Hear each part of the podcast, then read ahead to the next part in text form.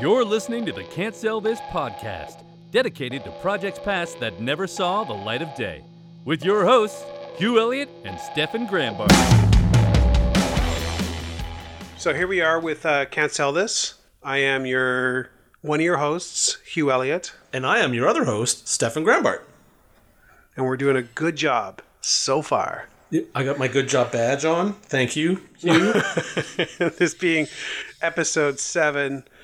Last episode, of course, was Kingdom Falls, radio drama that I, in particular, really want to see happen. Well, maybe I have time for a second podcast, and then I'll have to start it. Yeah, right. Well, you had the mic, so I think that I think this actually leads me into an interesting situation. It was the closest I came to selling a Can't Sell This subject. Ooh. Yeah. So I would need to go look, but a few years ago, I had written a short film, and having never written a film before. So we talked in the last episode about a script writing course. I really could benefit from that. One, at least for the formatting, but secondarily for how you write a script. I essentially looked up stuff, and then thanks to Google, you can just go ahead and look up what a script looks like. So I essentially downloaded a template and worked with that.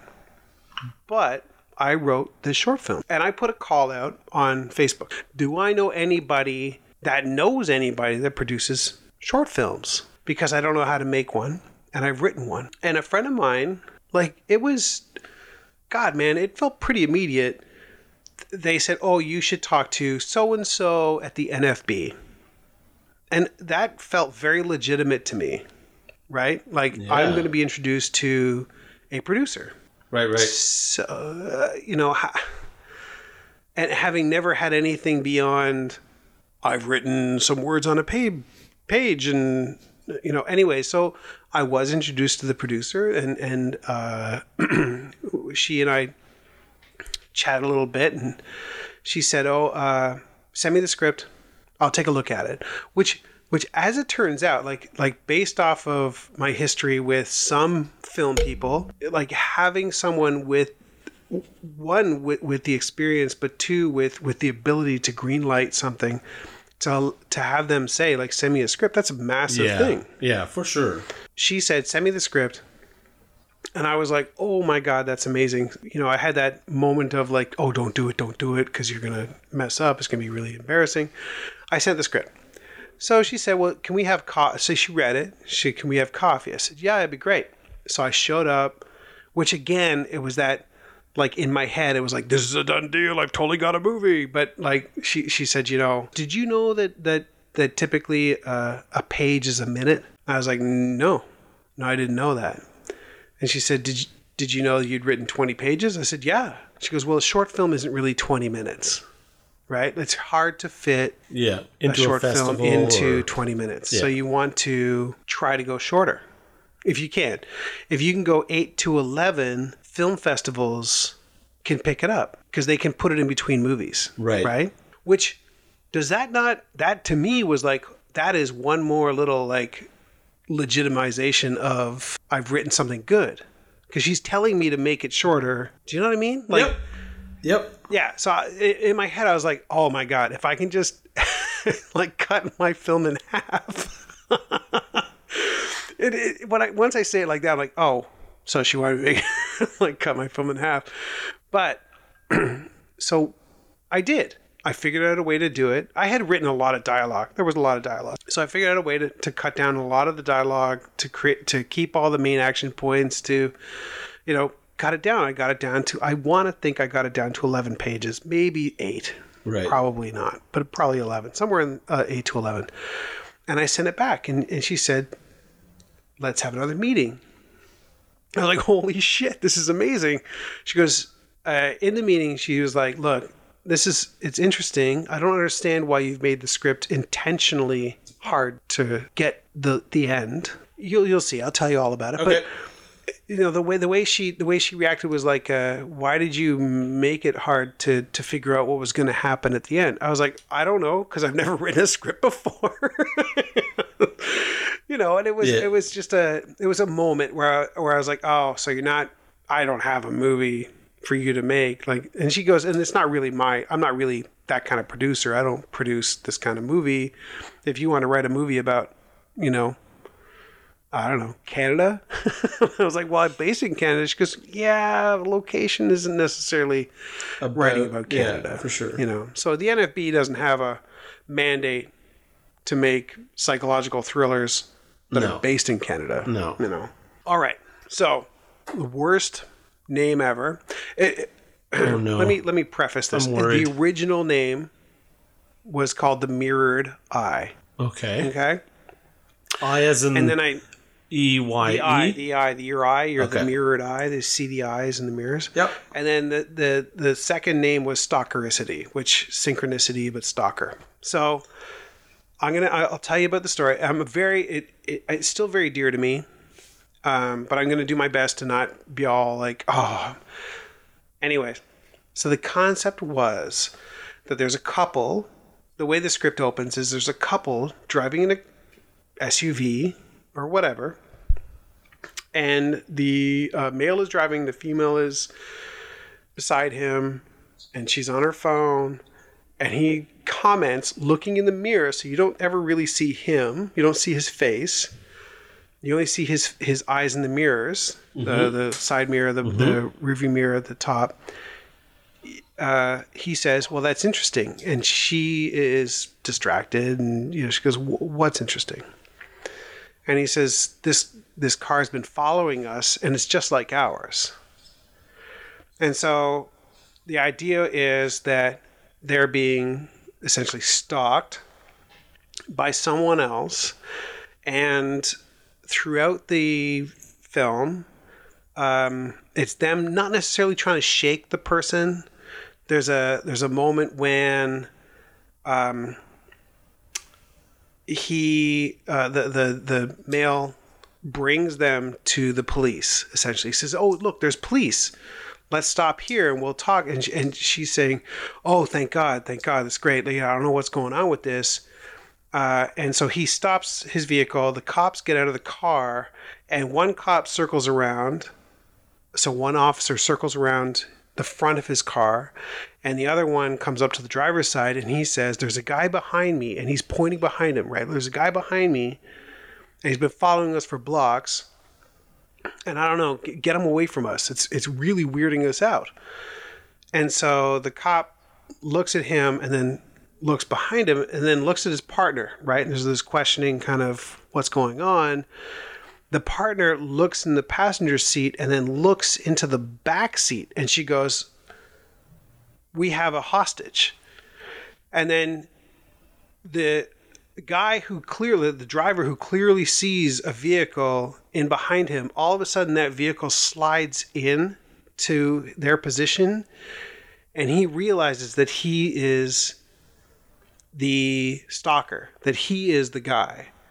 And he looks over to the woman, his partner, and she's like, see, this is what happens. And she sort of dissipates into the back seat where she's tied up. And he's like, fuck. And it what it does is it back plays to a point. So like it sort of reverses to a point where he, as the stalker, is following the couple. And so he's listening to their conversation. In my mind, he had reconfigured a baby monitor. It'd be within a certain distance. He reconfigured a baby monitor. He'd put it under their seat, and he was listening to their conversation. He follows them until finally the boyfriend or the husband is so mad. He's like, fuck this guy. I'm gonna stop the car. And they're on a residential street, quiet residential street. And he gets out, and the stalker gets out. The guy's like reaching into his trunk or whatever to get a tire iron or whatever you get. And the stalker dude just knocks him the fuck out, right? And the woman is like, you know, does the thing where you wrench at your seatbelt, and the stalker, you know, knocks her out in whatever manner makes the most sense. Right. Right. So the concept that I had was, and so then it goes back to the present of him sitting there, and he goes, "You bitch, you tricked me." Because they're having this conversation where she's like, "Just go to the cops, just go to the cops." Right. He, as the stalker, he convinced himself he was going to make the right decision because the boyfriend or husband didn't. Oh. Right? The husband felt he was strong enough, and he was just going to lead him to a small street where he could beat the shit out of him. But the stalker, you know, killed him or beat him up or whatever it was, and took the wife hostage.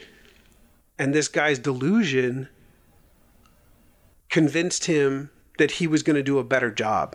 And he essentially turned himself in. Right. Right? So that was the entire thing. So basically it was like, he was like, "You bitch, you tricked me." And he went to reach for a hammer or whatever it was that he'd used to, you know, deal with this issue. Mm-hmm. And they shot him.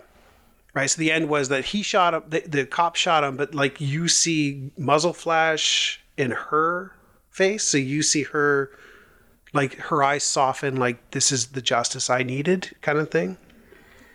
That was the end.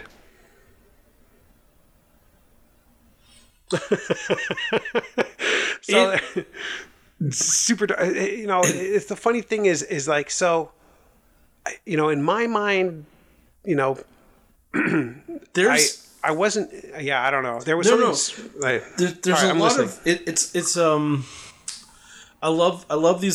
and I see this idea sort of flowing through a couple of your stories so far, is they're heavily visually directed. Right. Like there's a lot of really cool visuals that you could pull into that. Like again, like I mentioned last episode, how one of my big influences in the mid 90s was David Lynch, and I loved some David of the Lynch, sort of like weird visual stuff that Lynch did with very practical effects.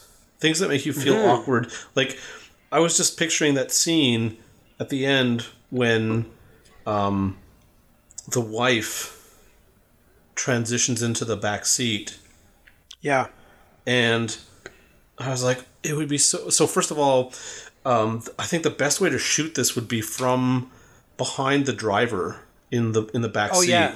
The whole time. Totally. It never changes. Right? Well, the idea was that you never saw... Until the guy decides to confront the stalker, you never see their faces. So you don't realize that there's a different guy. So like, it's always about, it was, the original story was always about the spouse. Right. This guy fixated on this woman. Yep. And, you know, and but that's what's interesting. She was very strong, which was really cool. My original story was she was really strong. Right? Just like, the idea like she was getting... Yeah, of shooting this so that like you could even shoot the scene with the stalker showing up, and show both the stalker's face and the husband's face, but as long as they were similar in build and hairstyle, like when you're seeing them in the car, you wouldn't know that it's not him, it's not the husband anymore. Anyway, but this I was just picturing this scene where the wife.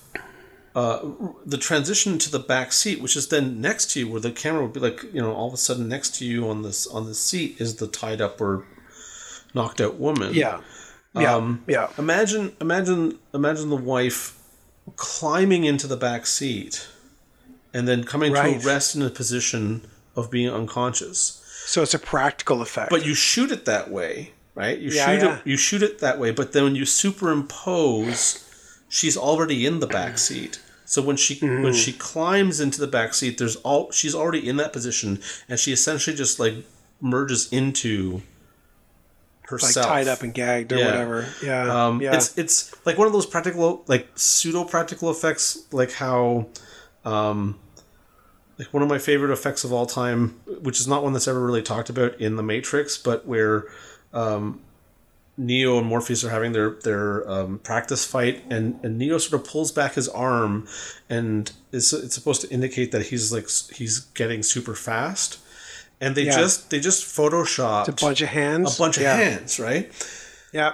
And I was like, oh man, that was such a simple effect. Well, I don't want to knock the work of the artist who did that, but from an idea standpoint, it's very simple, right? Mm-hmm. There's no really flashy effects around this. I just copy his hands a bunch of times. Yeah. The execution of it was well done, and took however long it took, right?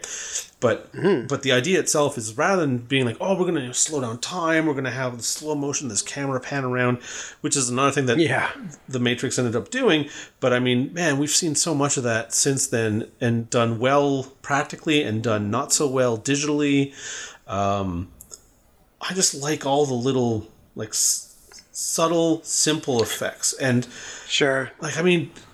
I dig that. I really do. Tons. I think it's an interesting thing is the concept that this guy, the primary thing was that this guy made himself do it. We often talk about someone who's, the suicide by cop or whatever. They want to be caught. Well, yeah. They want to be caught. He didn't want to get caught. He just thought he was doing the right thing. Yeah. You know what I mean? And I thought it was really important. The way I'd written the whole police interaction was that they just came out oh, what's this guy stopping his car for? This woman is yelling at him, stop the car, Oh, man. And in the script, the idea was they both get out.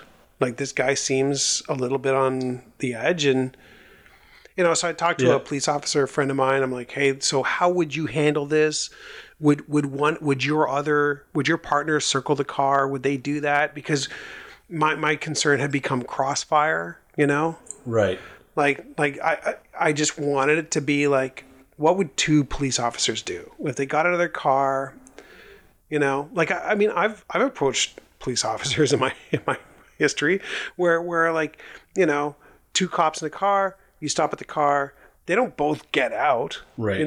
They barely registered my presence. As long as I didn't seem like a threat, they didn't care that I was there, right? So to have them exit the vehicle, they had to feel something about him, Right. So, when you think about psychoses and someone's mind, the way their mental state is working, you think you're calm. I can't think of the number of times someone's like, hey, man, calm down. I'm like, no, I'm fucking calm.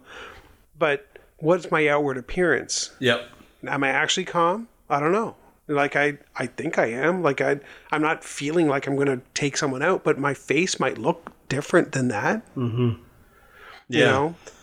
And I loved, for the way I had kind of taken it. So here's what ended up happening was that, the NFB kind of went, we don't make movies in which people beat the shit out of each other. They probably do. I don't know. But I hooked up with a director, in terms of he was interested in directing it, and he had a production company in terms of making effects. So we had a lot of conversations about effects. And then I met a guy that knew something about fundraising. He's like, I could raise funds. I was the one that didn't sell it. I was the one that said, I don't want to, I'm not interested in it. So I wrote the character Bibles, do you know what a character Bible is? In which you you would, of course. Yep. So for anybody listening that isn't aware, a character Bible is a situation is essentially a set of documents that explain each character, so that when an actor takes that Bible, they know what their character's motivations are. Yeah, they know the details of the character that may not even ever make it into the final product, but it gives them enough context and backstory to that character to sort of give that performance. Yeah. So, the one reason I'd written it was that in speaking to the guy that was I can raise the money to buy this, to make this movie. I had, he had said, the one thing I don't understand is the baby monitor. And I was like, oh, it's because this guy lost his family. And the whole reason that he focused on this couple was that he decided that this woman reminded him enough of his dead wife that he needed her, right? Which is how crazy people think. It's like, I need to replace the person I've lost. Right. You know? So the baby monitor is something that he owned because it was his kids. Right. Right? So, yeah, it's funny. Like, I always think about Robin Williams in 24 Hour Photo, where he basically inserts himself into someone else's family. Yes. You know? Yes. And that's where I started to come to, where I was like, how could someone that generally was just a normal person decide that they're going to do this other thing? Like, how do you decide? And so you look at situations in which people do things that you find distasteful. Well, how do they make that decision? How do they come to those conclusions? Like, I'm going to do this. I would never fucking have to be crazy. Super random. Like, so this guy had a family, mm-hmm. and he lost them, right? So yep. So what if he lost his wife and kid in a car accident? And that of course was that was the impetus, right? Yeah. And the car was driven by the husband in the other couple, right? So the like you could tie everything sort of together, where I mean it makes things a little bit more convoluted, and if you're doing a short film, you don't want to have such a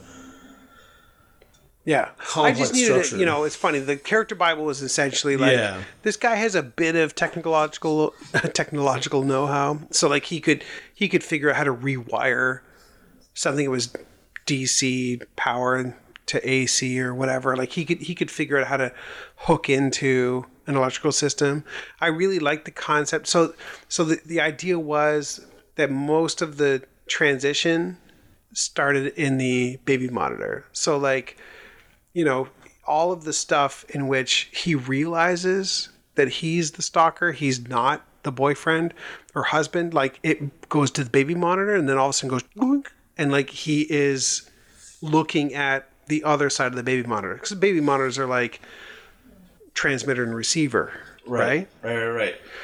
So he's looking at those little lights going and he's just listening. And it was like, to me, was a nice little device to allow us to transfer from one car to another, Yeah, I like that. Yeah. Anyway, so I feel bad because, you kind of have funny options, and I feel like I keep coming up with these really dark versions of things, which is why I felt good about doing The Hired Goon and Bystander, because those were just funny. But I mean, it doesn't have to be funny. I mean, like I said before, we're not doing a comedy podcast. I mean, we're talking about ideas. It's true. Yeah. I mean, David Lynch wouldn't be talking about his comedies either. Probably not. And I think... No. Hugh Elliott, that you are the next David Lynch. I don't think I am. No, I don't think I am. I don't think any of us are. Oh, see. But maybe he could be a guest. He should be a guest. Oh my gosh. I'm sure he has. Could you imagine? He's probably like, I have a whole house in Malibu that I've just filled with ideas that I couldn't sell to people. Just notepads. Yeah. Of shit. Yeah.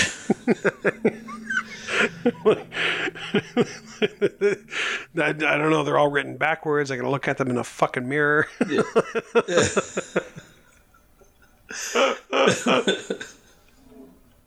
Yeah. Anyways, all right. Yeah. No, I appreciate the opportunity. That this is one that's been kind of, it's an albatross around my neck. It's one of my first writing things, and it the problem is it's one of the first writing things in which I kind of thought I was going to sell it, right? Yeah. And then it just didn't, because I didn't really know where to go with that. And then it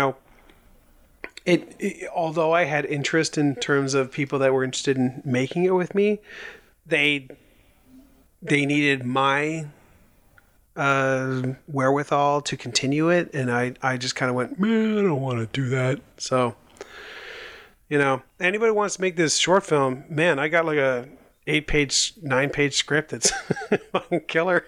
Can you make it 20 pages? I can. Yeah, I can make it 30 and make a whole fucking show about it if you need me to do it. I'll send you the script. I'm pretty sure it's somewhere. Cool, man. Oh, I think I might have added it to the episode doc, but I don't know. I'd have to look. Yeah, I don't know. Okay. So this would be the end of episode 7 of Can't Sell This. And I am Hugh Elliott. And I am Hugh Elliott. In the car behind you. Oh, God. Dun, I'm actually Stefan Grambart. Thank you. And good night. Good night. This episode of Can't Sell This was produced in Toronto, Ontario, Canada. All creative content contained in this episode is copyright Stefan Grambart and Hugh Elliott. Intro voice by Jeff Wright, recording engineer at Studio 306. Intro music track is Energy by Not Of from their 2015 album Peak. Questions or comments can be sent to admin@cantsellthispodcast.com. Any other information can be found at cantsellthispodcast.com.